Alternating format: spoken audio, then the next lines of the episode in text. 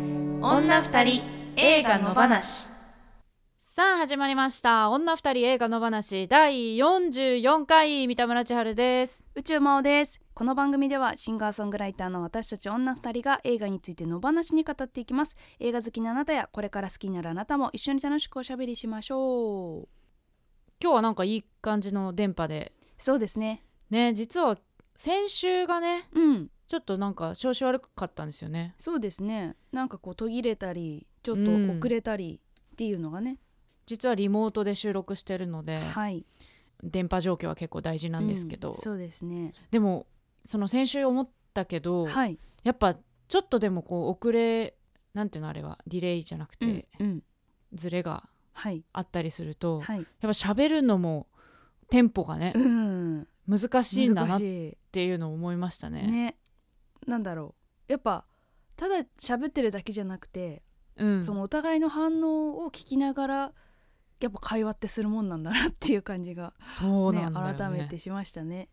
リズムって大事ですね。大事ですねうん、うん、あとはねはいあ最近初めてやったことがあって、はいあのかかとの角質をねほほほ削ってみたんですよ、あねはいはいはいはいややってる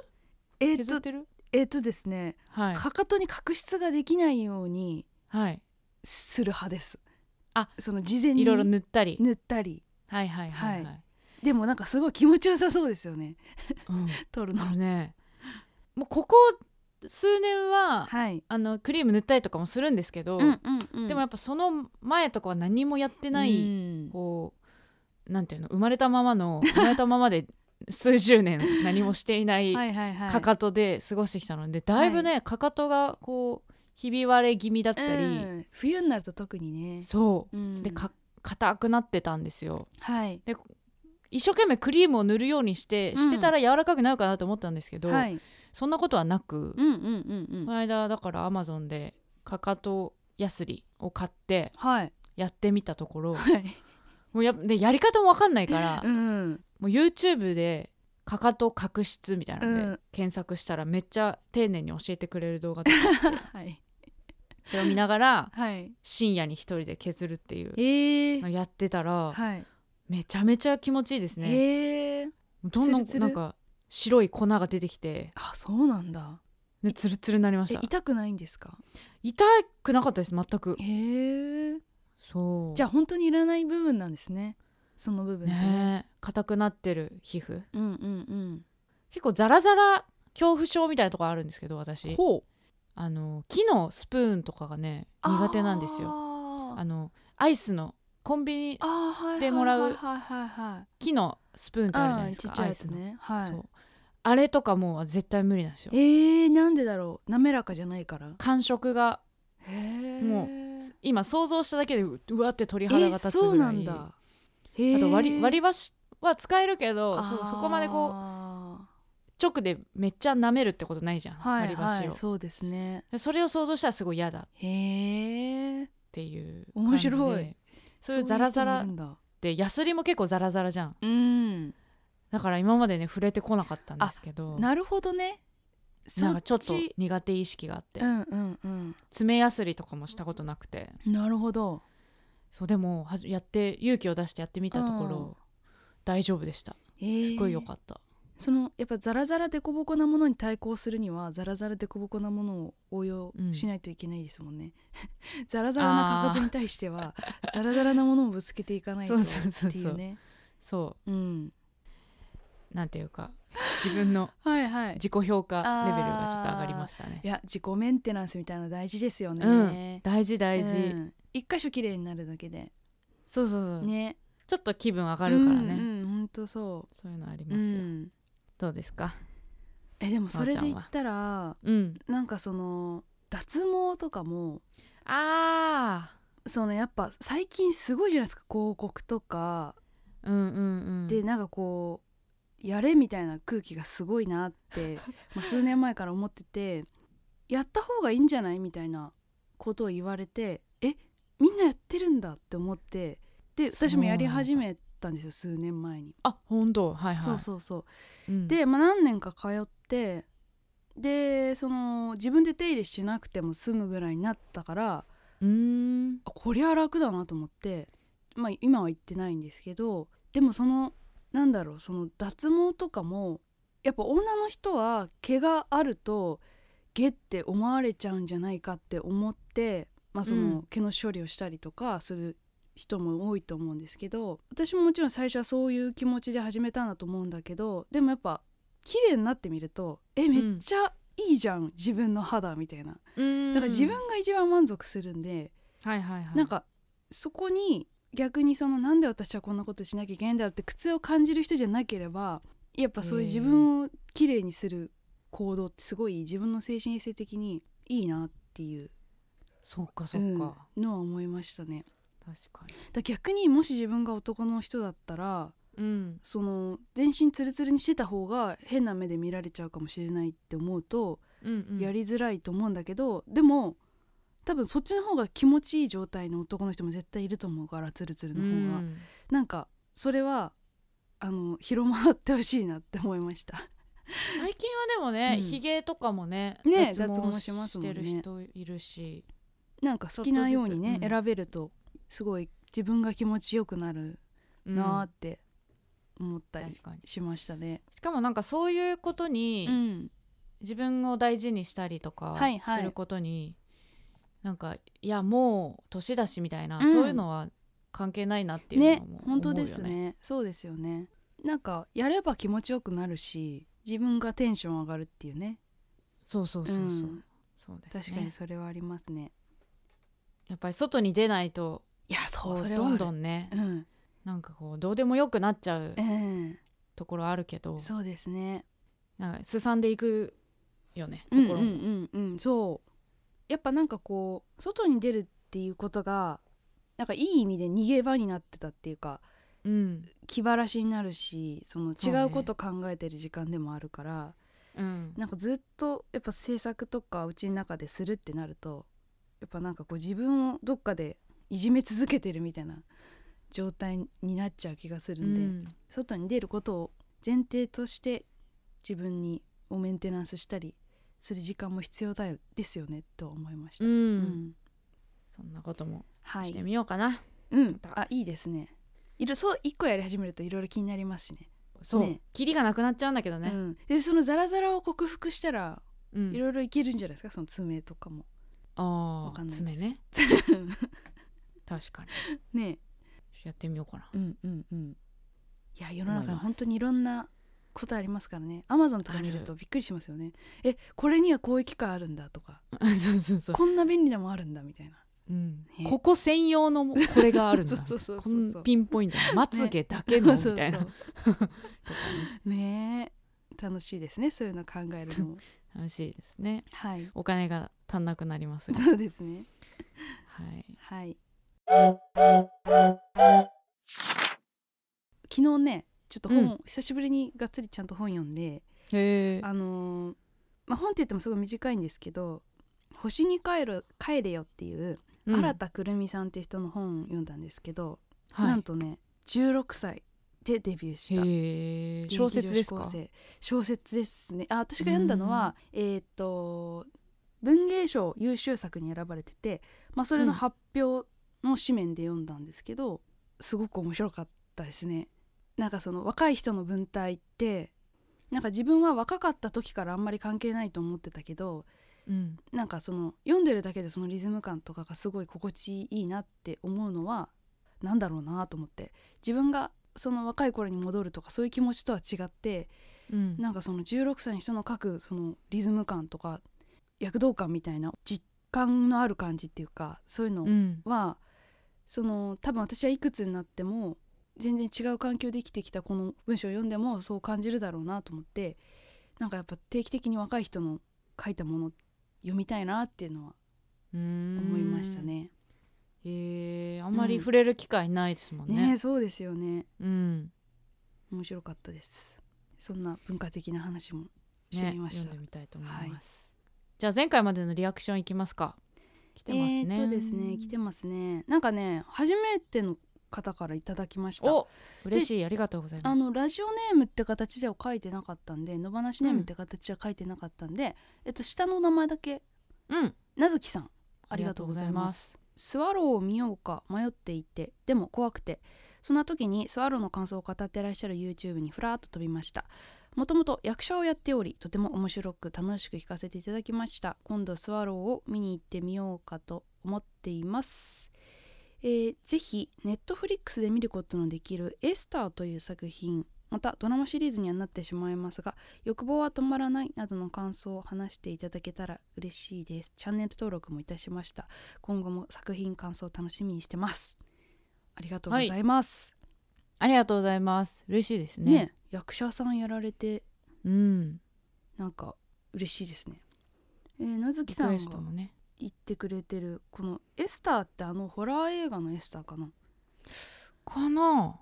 私好きですよエスター、ねえあれ面白いですよねうんあのやっぱホラー映画ってこう切ないとか悲しいとかって感情が合わさるとよりよりなんそうなかんですよ刻まれるものがあってうん、うん、そういう作品ですねそして、えーはおにぎりさん今週もありがとうございます、ありがとうございますえーパラサイトに続いてネットフリックスでブックスマート見ましそうたか先週ね「パラサイト見ました」ってくれたんですよねそうあの昨年取り上げた映画が続々配信開始になってますのでねうん見ていただいているということで、えーめちゃくちゃ良かったです出演者全員最高でした悪役のいないハッピーな映画でまたすぐ見たい作品ですモリーとエイミーはもちろんジジもめっちゃ楽しかった白田優に似たロン毛の男の子と女の先生の関係もどうなったのか知りたい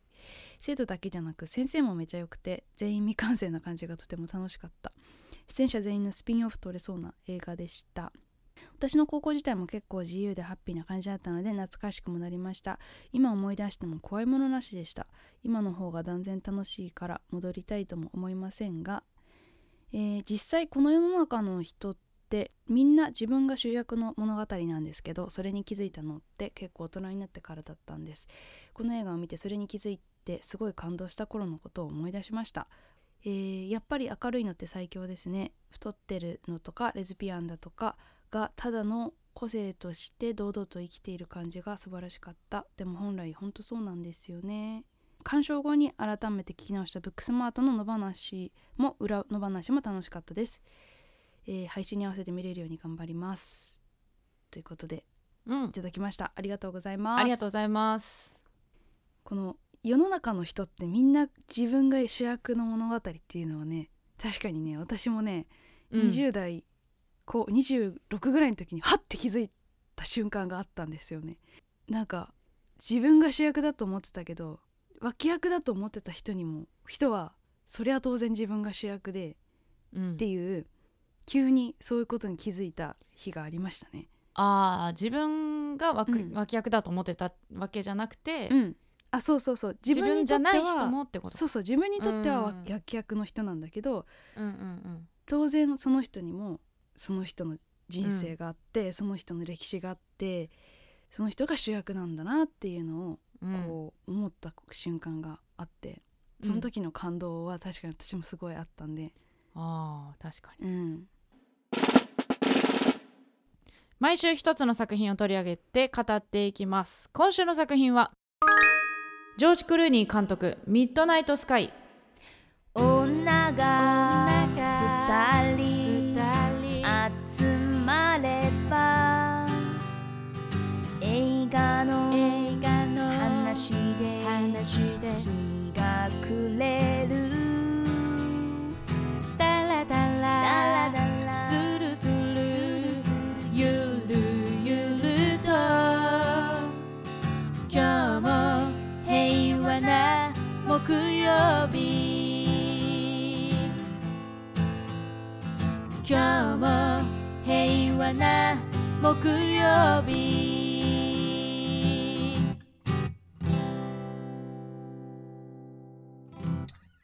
ジョージ・クルーニーが監督制作主演を務めたネットフリックスオリジナル映画作家リリー・ブルックス・ダルトンの小説「世界の終わりの天文台」の映画化で滅亡の危機にある地球と広大な宇宙を舞台にクルーニーが北極に残り続ける孤独な科学者を演じた SF ドラマ地球滅亡が目前に迫ってもなお北極の基地に残る孤独な科学者オーガスティン基地には誰もいなくなったはずだったが一人の謎めいた少女が現れるアイリスという名のその少女と共同生活を送ることになったオーガスティンはある日木星の衛星の探査調あ探査任務を終えて地球に戻ろうとする宇宙船の乗組員サリーラの存在を知るオーガスティンはサリーラと交信し滅亡を待つだけの地球に戻ってくることをやめさせようとするが点点点脚本は「レベナント蘇りし者」のマーク・エル・スミス2020年制作アメリカはい、はいこのね真冬に見 るこの北極の映画の寒さたるや本当です ね本当に寒かった、うんなんかだ私もダウン買おうかなみたいな気持ちになりました 真夏に見たいそうですむねしろって思い確かましたはいいやでもすごい面白かったにですうね、ん面白かったですこれじゃあこの作品えーの感想メールも読んでいきましょうかはいシネマヒーローは名曲さんいつもありがとうございますますえー三田村さん真央さんこんばんは見終わった後正直何か物足りなさというか不完全燃焼感に襲われましたまず地球が具体的にどういう状況に陥ったのか大気汚染が悪化したような描写はありましたが最後まで見る側の想像力任せというのはどうなのかと思います博士の凄さや無口のアイリスちゃんがどうなったのかも私の中ではモヤモヤしたままということでおじさん一人の極論宇宙空間にはいくら大金持ちになっても行くのは怖いなるほどまあ、このモヤモヤはちょっと後でまたそうですねこの今日の野放しを聞いて、そうですねまた見てほしいなとうん思います、はいそしてピロシキさんミッドナイトスカイの感想です自分カテゴリーで言うと癒し系 SF でしたドゥニ・ビルヌーブ監督のメッセージとかブラッド・ピットが制作主演した「アド・アストラ」とかこれ系は結構好きですでもこういうのって映画サイトで点数が低かったりしますねやっぱり SF というとスペクタクル感を求める人が多いってのもあるかもしれませんねおじいちゃんと女の子がモコモコの防寒具を着て吹雪の中をさまようシーンとか日が差し込んでくるシーンとかもうそこだけでも見てよかったって思えるような作品でしたレビューなんかをちらちら見ると退屈とか現在と過去を混濁させて家族の愛を描く最近よくありがちなパターンとかもありましたけど自分はそこら辺も込みで楽しめました実際癒されすぎて途中でうたなうたた寝しちゃいましたけどネットフリックスがだから大丈夫という感じですかね、はい、ありがとうござあいりがとうごまざすいます。うん。可愛かったですね。あのおじいちゃんと女の子。おじいちゃんとやっぱしょ少女の組み合わせはちょっとね。 最強あれはもうずるい ね。ずっと見てられるというほんとほんと。うんいやジョージ・クルーニーもちょっと前まではこう、うイケオジ感ギラギラだった感じだったんですけど、うん気づいたらうんおじいちゃんになってて。でもななんかん,、うん。かまだ60歳とかあそうなんみたいだ。そうかそうか。だから役作りというか、役作うりでんねうんわざと病,、まあ、病人だしねねえ今回はうんあ。ると思いますけどあとうんひげがもじゃもじゃの方があったかそうだしね、そうですね。あの雪がまこうこびりついてる感じとか。うすごいん癒されましたね。もうあの吹雪の中さまようとかはもういやもう絶対無理だろうって思うよ ねそう思った。 こんなよく病生院きてんとな小さな女の子が無理っていう。湖に落とされたら死ぬって 思いましたけどね、でもやっっぱその辺が一番ぱ、うん、なんていうかこううおーって入り込むところではありましたでした。うね、ん、うんやっぱりこの作品って、うん説明が少ないからですね本当にね。だから、うんえどういうことってなる人がいるのもわかるし私も最初1回目はねうんちょっっとわかんない部分もあったんですけど、うんうん、確かに。まあ、そこはネットフリックス作品なんでうん大丈夫っていうことで、ねまあ何回か見るとなんかよりこう深みを増す増す確かに。かなと思いますね。うん。今日はちょっと実は初の試み、えー極論以降ネタバレありということでそうですねいきますので、まあ、そうそしましょうこまでは頑張りますはいいネタバレしないように頑張りま気をつすけてがきますそうはないなのでまだ見てないよという人は見た、うん、で見ようと思ってるという人は、うんあの極論女二人の極論以降は見た後に聞いてくださいはい女二人の推しポイントこの映画の推しポイントをお互いにプレゼンしようというコーナーですはいここはまだセーフティーゾーンということそうですねはいはい、えー、今日はどちらでしたっけはいわかりました、はでは私行ってしまいますねはいえー宇宙回って教師ポイントその1この映画を映画館で見ない時代なんだなと思いました、確かにね、はい本当に美しい映画だったなっていう感想はうんまあ皆さんストーリーよくわかんないなって思った人ももう後味としてそこはあると思うんですよすごくビジュアルが美しかったなっていう、うん綺麗だった、ね感触はあると思うんですけど、まあ、その宇宙、宇宙うん、に飛んうでんいった、えー探査から帰ってくる宇宙船の人たちの物語とそして地球に残っているジョージ・クルーニーの物語がこう交差していくお話なので宇宙空間のこう想像の世界の美しさみたいなものうんだったりとかあとはジョージ・クルーニーが見ている極限のもう地球の北極でなおかつ、もうその地球が終わりかかっているっていう状況の中でこう浮かび上がってくる地球の姿だったりとかまあそういうものもすごくこうドキドキするビジュアルだったなと思っうたのと、あとは宇宙船の造形もんこうちょっと他の映画ではあんまり見ないあの独特な形で、まあ、多う分んその植物をイメージしてると思うんですけど、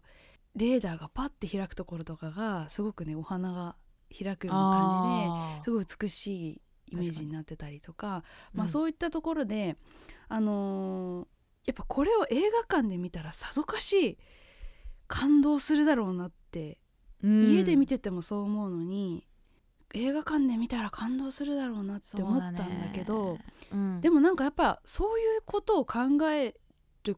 ことがもうあんまり意味がない時代なのかもっていうのは思って、やっやっぱこの画面ちっちゃい画面で私はパソコンで見たけれどもうんその Mac のちっちゃい画面で見てもうわーっていう思うそういう美しさに仕上げてるのはそのそこに注力して作ったこと可能性もあるしそのうんやっぱ配信をメインできっと去年制作してる段階では劇場です公開できるかどうかも分からなかっただろうし、まあ、そのネットフリックスが作ってるってことうでんうんうん配信を中心に考えてるっていうことも前提としてあると思うし、なんかそこがそれをそれとして私たちも受け取る時代なんだろうなっていうのをうんなんか見ながらすごくそういう部分でも感慨深く見ましたね。でそのうんまあ、ビジュアルもすごく美しいなっていうのをパソコンの小さい画面でも感じれる感動もあったんだけどあとはそのさっき三田村さんが言ってたみたいに言葉がないというか説明が少ない映画なのでうんあの文学的な雰囲気というかはすごくあって何回もうん自分の中で考えるような映画だと思うので、まあ、そういうことを融合させたいい映画だったなっていうのは見た後の第一の感想でありましたね。うんううんんまあ近いかなというのでいきますね、はい、三田村千春的推しポイントその1 2020年代の宇宙もの始まったなって思いましたうんうんうんうん、まああんまり SF 詳しくないんであれなんですけど、 はいでもいろんなね宇宙の映画ありましたけどうんなんかそのいろんなこうものを積み重ねで作品の積み重ねでこう積み上げてきたものの2020年代に入ってのこう、うんアップデートされてる部分とでも宇宙映画あるあるみたいなのもあーはいはい同時にあって、うんなんかそれが共存してるのがすごいなぁとうん思いました、うんうんうん、今だなって思いました、うんえーあるあるのところからまず言うと隕石ぶつかるあるあるうんまあ、軌道の読み違えなのかはいそう隕石がぶつかって、えーちょっと船宇宙船に故障が出て、うんでそれを何人かが船外に行ってうん修理するっていうのは、まあ、よくあるあるよく船見る外な活動で無事に帰ってこれた映画ってあんのかなって思いまなすいよとね、思う。でしか も、うんその船外活動中にはい歌ったり踊ったり、 そうそうそう雑談したりするっていう、うんうんすごいあんな危険な任務のはずなのに、すごい気を抜いてるっていう、うん油断してるところでやっぱ見てる我々はめちゃめちゃハラハラすするるっていうのももうこう何回も何回も見てる光景だなと思いました、うんそこでやっぱり案の定っていうことが起きるわけですけど。あそこすごかったですねううんと、まあ、じ事故が起きちゃうわけですけど、はいそれがこう判明する描写とかはすごい今なんか新しいアップ新デしかートったされてうんうんて、うんあああなるんだってなりましたよね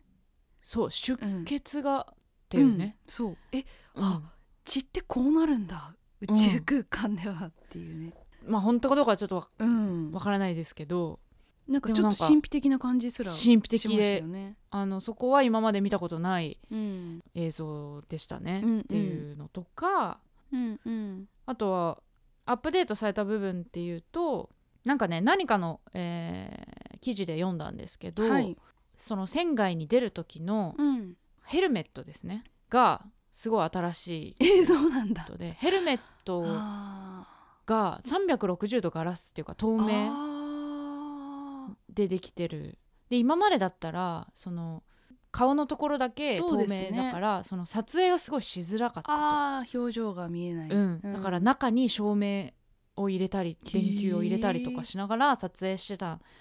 けど今回はその装着も上からこう頭にこう、うん降りてくるヘルメットなるほどねだからガチャってやって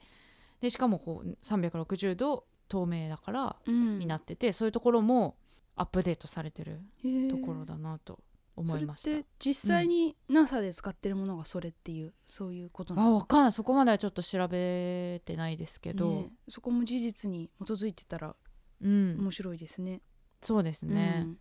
あとは宇宙船の中であのホログラムみたいなのを出してああはいはい。そう家族とか友達と過ごしているような、あそこまあ切ないシーンそうですね。でもありりましたけど、家族と朝食をとってるんだけど、うんこう手を触れることはできなかったり、うんこうすごい虚しくね通り抜けるとかうん。そう,、いうところも斬新な新しいうんアイデアだなと思いましたなんかそういうあるある感とでも新しいアップデートされたなんか宇宙うものん感が見れたなと思いましたうね、ん確かにそのはい見たことない描写みたいなのは結構ありましたよね。ありましたうん。ああとあれだその妊婦がそんなね宇宙に行ってるっていうこと自体もね。普通にこうみんなと同じにやってたからそこも新しいなと思いましたねあれってどの段階で宇宙その探査任務中に妊娠したってことかな。でもなんか2年とか言う出ましたよね。言うのがあったから、あー任務中だ。そうで行ってる間に愛が芽生えたのかなもともとどうなんで夫しょう婦ねで乗ってるとかそういうどっちちょっでとしそょ、うね、こまでは分かんなかったけど でもその宇宙船内の重力は、うんえっと、普通に地球の重力というかだだ、ったじゃないいですか。うんうんでまあどっかにこう移動する時にこう無重力状態になるというか、あれもなんか良かったですねあのうん、こうはしごみたいなのをねこう登っていくと、急に途ね中で急にふって無重力になる感じとかすごい、ねあれもいいなと思いました、ねだからその無重力空間で胎児ってどういうことな のなんかただでさえ多分なんか無重力みたいな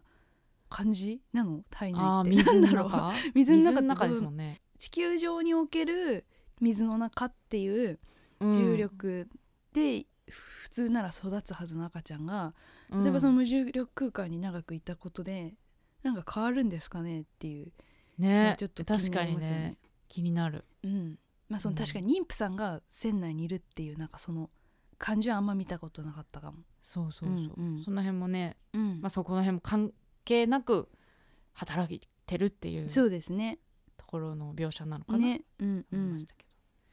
あそうそう、それで思ったのがどその、うんうん船外活動に行く時に多分専門が女性2人なんですよねあーそれで、はいまあその人たちがちょっとじゃああの修理してくるからい外行ってくるわみたいな感じになった時に、うんそのまあカップルの男性の方が船長あの方のね船長の人が、俺も一緒についていくよ荷物持ってくよみたいに言ったらうんえ無重力だから別に重くないよみたいな感じでうんうん言ってて、なんて言うんだろう腕力で役割っていうか、うんっていうのが今決まってるところ体力とか腕力とかそういうもので役割が決まってる今の地球上のルールだと決まってるものが宇宙空間に行くと変わってくるんだなっていうのがうんなんよかりすごい対等になりまうすんね,、ねっていうのが面白かったですね。確かに、うん、では、じゃあえー宇宙回って教師ポイントその2コロナ以後について考える映画でした。うーんうんえーと一見ねあんまはり関係なさそそううですなね感じですがうん、ですが、えー、とその地球でねおあの放射能汚染があって、まあうん人間がい地球のその地上では生きられないということになっていてで、まあ、その地下もなかなか厳しいだろうってなって地上に残ることを決めたのが、まあジョージ・クルーニーでそれで、えー、と木星に探査に行って、そこから帰ってくる途中の木星のなんか衛星かなかな K23 っていうのに、うんうんから帰ってくる宇宙船との話がこう交互に見られるんですけどうんなんかその、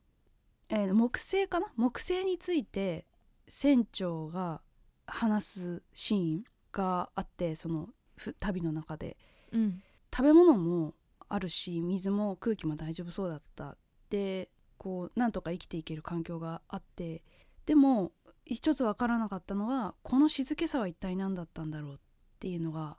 っていうセリフがあってうんでなんかそれを聞いた時になんかすごく今の時代と重なるところをすごく感じたんですよね。でなんかこう一人一人がこう違う宇宙船とか違う惑星に閉じこもっているような状況の中でうんでもまあ生活は困ってないみんなその食べ物もあ食るべ物はあるし、通信手段もあるしうんうん自分一人でもなんとかやっていけるような状況が、まあ、多くの人にはあってうんっていうなんかその一人一人がすごい孤独なんだけどなんだかなんでか生きれちゃってる時代みたいなっていうのが今だと思ってて、まあ、そうやって地球上にいるジョージ・クルーニーにとっても宇宙を旅している彼らにとっても、まあ、未知の脅威っていうのがたびたび襲ってきてうんそれをこうなんとかくぐり抜けて、まあ、その宇宙船は地球に到達しようとしててでジョージ・クルーニーはその先に何を求めてるのか分かんないけどその未知の脅威をくぐり抜けた後のそれぞれの選択みたいなものうんがこう最終的に描かれていくのでその流れがすごくあの私は気持ちをすごいなんか投影してしまったというかなんかなんだろうこの満たされなさは何だろうとか、うんうんうんじゃあこの先コロナが終わったら何をすれば自分は満たされていくんだろうとか、なんかそういうこと何が残ってるんだろうとかね、うんうん、そうですね、うん何が最終的にあの残ってて何を選択してその中から選択していくべきなんだろうとか、うんなんかそういうことをすごく感じたのでまあなんかそういう状況を重ねて見てみると面白いのかなというふうに思いました。そうですね、うんうん大事にするものってなんだろうとか、うんうんうん、命はあってもなくしちゃうものがあったりとか、うんそそうですね、れは重なる部分がうん、ある、あるよねあ、りましたね。はい、はい、では三田村千春的推しポイントその2、えースマートでエモいストーリー展開画面がすごい美しいっていうのは、はい、えーさっきもまおちゃんも言ってましたけど、はい、宇宙船の中も天文台もやっぱり人数が少ない人が少ないかうんらうんうどんちらもうん、すごいこう洗練されたデザインでよりまあ天文台の方は本当にあい、えージョージ・クルーニーとその少は女い、うん、だけなので、本当に静けさとだだっ広いとこにポツンうとんいる感じもスマなんか美しいですよね。うんでうあんとは宇宙空間もすごい美しいしあのプペルの時も思ったんですけど、はい最近のあの宇宙空間の見せ方っていうかはい色とかああはいはいがなんか変わってきたよなああの昔だったらもっと単色に近かったあそとう思わうんでかするけど確かに、最近すごいカラフルじゃない、うんビビッドな感じになってきましたねうんうんうんうんよりリアリティに近づいてんのかもしれないですけど、うんその辺もすごい美しいし、うんうんあの地球が最後つく映るとこあるじゃないですかえありましたっけ地球が見えてきたあ時にはいはいはいはいはいはいまあ、最後じゃないけどねありましたね中盤、なんかその地球がもう汚染された感じうんの地球で綺麗なんだけどでもあの青い地球ではないっていう感じとかもすごい綺麗うんだしショッキングなだそうしっですてねいうのもありましたね。うんそうそうでそういう美しいなんだけどそのストーリー展開はすごいこう人間臭く、うんエモいストーリー展開でした。うんだからその対比がすごい人間臭くもあり洗練もされているっていうのが、んバランスがすごく好きでしたね。確かにそうですねそうで、うん説明のその少なさっていうのも物足りないとか分かりにくいっていうところにもつながってるかもしれないけどなんかそのスマートさがすごい心地よくて、うんあの孤独なジョージ・クルーニーがすごい説明いっぱいしててもちょっと冷めちゃうし、うんなんか全てを少ないセリフと過去の記憶とうん混ぜ合わせてこうでもちゃんと分かるようにはなってるのでそうですねうん、なんかその辺もスマートでうんすごい好きでした、っていあう感じでのす。最初に女の子と会うまでのシーン一人になって一人になってでなんかちょっと身の回りでちょっと変なことが起き始めて、ああ、うんんっていう、なんか流れがすごくかっこいいなって思いましたそこスマートだなってうんなんかこうあれ今自分が食べてるシリアルうん、がもう一個机の上に出てるみたいなあのシーンうんがすごい、なんかおしゃれみたいなうんうん思いまししたね、たアイリスが可愛いんですよね可愛い本当にちょうどい本当いに可愛うん神秘的な顔してますよねよかったあの子ということでではここからが野放し初の試みですけどここから先ネタバレありになりますのでちょっとね、はいこの話はちょっとネタバレありで話した方が面白そうだなと思ったので聞きたくないという人はここでストップして映画を見てから聞いてくださいではいきます女二人の極論この映画に関する女二人の勝手な極論を交わそうというコーナーです今日の極論は科学者オーガスティンはヒーローか主人公ねジョージ・クルーニー演じるオーガスティそうンですねはい、は果たしてヒーローなのでしょうかということですけど、まあ、そのいい最終的にうん彼は地球に向かって来ていた探査機探査機に向かって地球はもう汚染されているから君たちは帰ってくるなよっていうことを伝えることができてうん、うん役名的なものを全うできたとうんいうところでその乗っているサリーたちからすれば、まあ有名な科学者でもあるしうん博士ありがとうって感じ、うん帰ってきてたら地球にね、うん何も知らずに帰ってきてたら、みんな生きられない、そうですからね帰ってこずにうん引き返せと、でその計23でうん生きてい生き残りうんなさいといううこんとですね、を言ったので、うんまあヒーローそうですね命を救ったという意味ではねそうそうそうそうん人類唯一の人類かもしれないから、そうね、ですね生き残れるうんだがってとこですよねだがっていうとこですよ、うんそうそうそうそう、まあ、あとはあーえっとそうあとはみんながあのメールでねうんよく分かんなかったとか言ってる、はいあのアイリスちゃんそうです少ねはいの正体というかうん結末というかうんは言っちゃいますかそうですいいねはいアイリスちゃんはまあ幻です幻ね影だったといううんことだと思うんですがえっとアイリスちゃんが更新をしてたサリーってことですねと同一人物で、うんサリーの昔の姿というかうんでちなみにまあこれおそらくそうだと思うんですけどサリーイコールアイリスははいオーガスティン博士の子供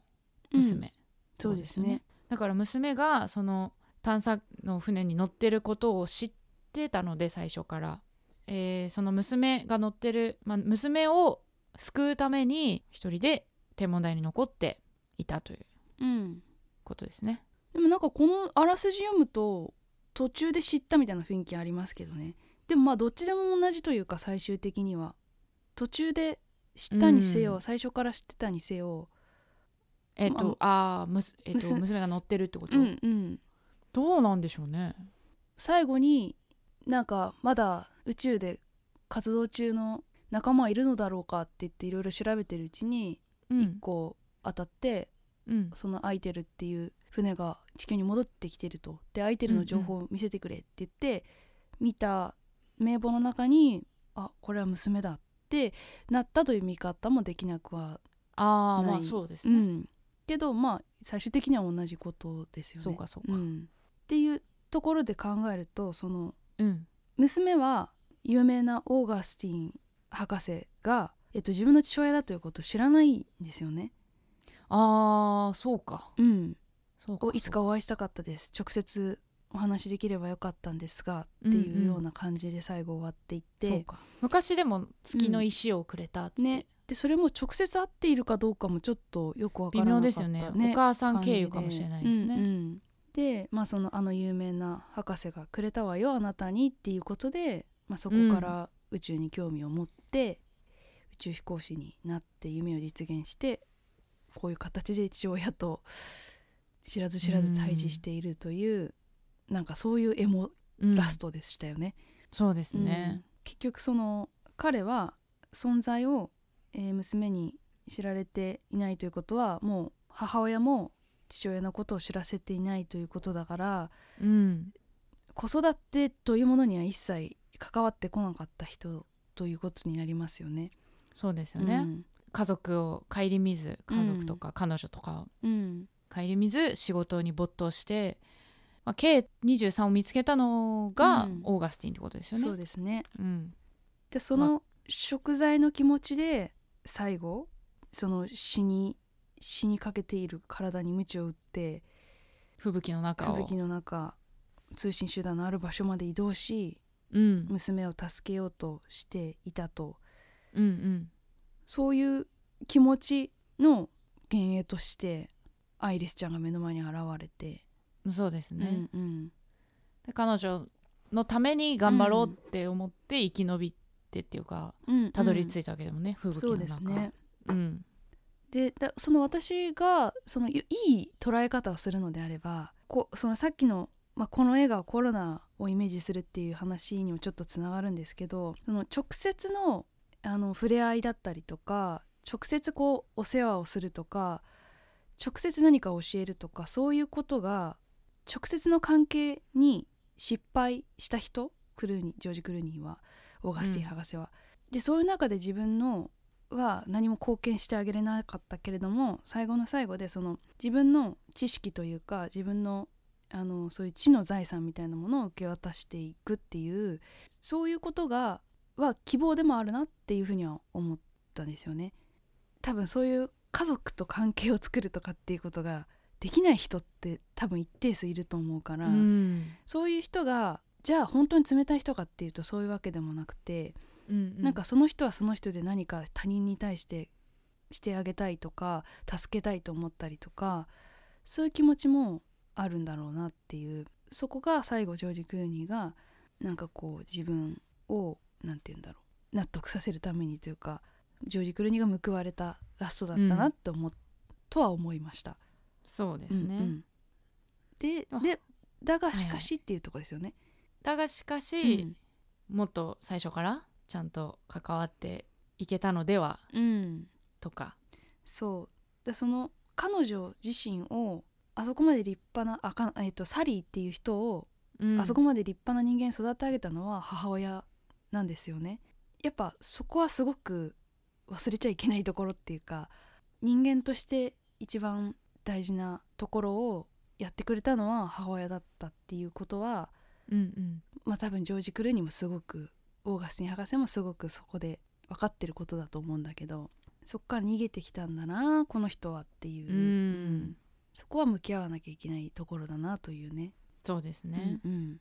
だから娘を救うというのと、うんうんえー人類を救うっていうのと一緒にはなってるけど、他に生存者がどれくらいいたんですかねあの最初にさうんその仲間たちが天文台からヘリでどっか行くじゃないそうですね、逃げるじゃん避難、うん、あれはどこに行ったんですかねそのきっと北極ではないどこか汚染まだされていない土地のあなんかーシェそれルターみたいなところに行ったんですか地下とかい、たのではないんですかね。うん、宇宙ではなくってことかねちょっとそこは分からなかねったけれども、だからそこの人たちうんも計23に避難してれば、まあ、一定数そうですね、いるけど本当にあの、うんサリーと、はいだ旦那さんうんうんとお腹の子だけ、だけだった場合、うんうんなかなか厳しいものがあるよね。ねそのアダムとイブじゃないけどそそうこそうかそらうどうやって反映するっていうねうん謎は残りますけどでもそのだから宇宙船が活動停止中ってなってたけど宇宙にはいっぱい多分浮いてるというかあーでもそこに人が残って残るってかどるかうかどうかは分からないけど、ねそういう人たちが地球に戻ってくるのか戻る選択肢をどっかで誰かに知らせてもらえるのかっていうのは分かんないですけどね、だからその通信が途絶えたっていうじゃないですかサリーたちが、うんうんうん3週間前から地球化と通信ができないのよみたいな、そうですねなうってましたん、最で初そのうん通信ができないぐらいのなんか汚染っだからもうっていうの人はが死んじゃってるってことじゃないですてかことなのかな死んじゃってるか避難しちゃあっあーてそるうかかそうかだからそこのその放射能汚染の原因についてはまあ言ってなかったですよね。そうですねちゃんと。でもまあ考えられますよねどっかで核爆発が起きてとだか、から、うっん、すごく大ていきうこなとがね起きたらね全然ありえない話ではないしだから新幹線半島みたいなウイルス蔓延みたいな話でも置き換えられるし、うんうんうん今の我々そうのでねす話でも置き換えられるしという、うん、なので、まあ、ヒーローかどうかというと、ねお母さんの側に立つとそうは言えないよねっていう感じですかね、ああ今更感そうそうでもその別れる時にう、ん、あなたには未来を託すからっていう言葉で別れてたのは、だしそのお母さんも子供、うん多分いるって言ってないんですよね。そうそうそう彼に心配させないようにというかというか、認知しなくていいよっていう多分そういううメッセージとして、うん、無理だろうという、んうんうん判断のもと、うん一人で育てようということで、ね妊娠してなかったって言ってましたもんね。ねでそういうふうには言ってたけど実際子供がいて、うんで本当は子供できちゃったんだろうなって育ててんだろうなってことはどっかで絶対彼も知ってるわけだから、うんなんかそれをどっかで気づいたんだろうねうん知ってなおなおその無視し続けていたんだとしたら うん、まあ相当な玉ですよって いうお相当な前さ玉って感じだ私だったらもうんうう、んう、うんん、ちゃんと金払ってんだろうなみ たいなっていうことは言いたいぐらいですけど、はいはい養育費の問題ねそうそうそうそう、なんだろうあのお母さんが母親がそのなんか美談みたいな美しく描かれすぎちゃうこともすごく怖いというか、なんかダメだからねっていうかそのちゃんと責任生まれた子供に責任を持つのが当然当たり前なんだからねっていうことはジョージ・クルーに対してうん、前提として突きつけつつだけど、それがどうしてもできない人がいるのも分かるっていうなんかそこは人間としてなんか共感してしまうっていううん、なんかそのこう何とも言えないもどかしさがそうですね最後こうグッとくる感じがね。うん、うんなんかすごく未来近未来の話なんだけど、普遍的というかそうですね生々しいか家族のね話と家してはね族の話ですよね、まあじゃあヒーローどう するヒーローあなたはどう思いますかうん、投げましとょいうう。ことで、うん 以上ネタバリネタバレありの女二人の極論でした今夜朝まで映画もいいよね二人の話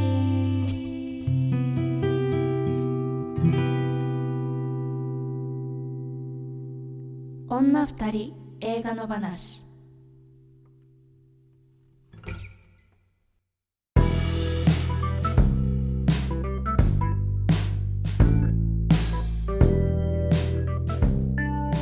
おそうだうんエンドロールかっこよかったねだからさこの間のスワローうもんエンドロールかっこよかったじゃなそいうでですすか、ね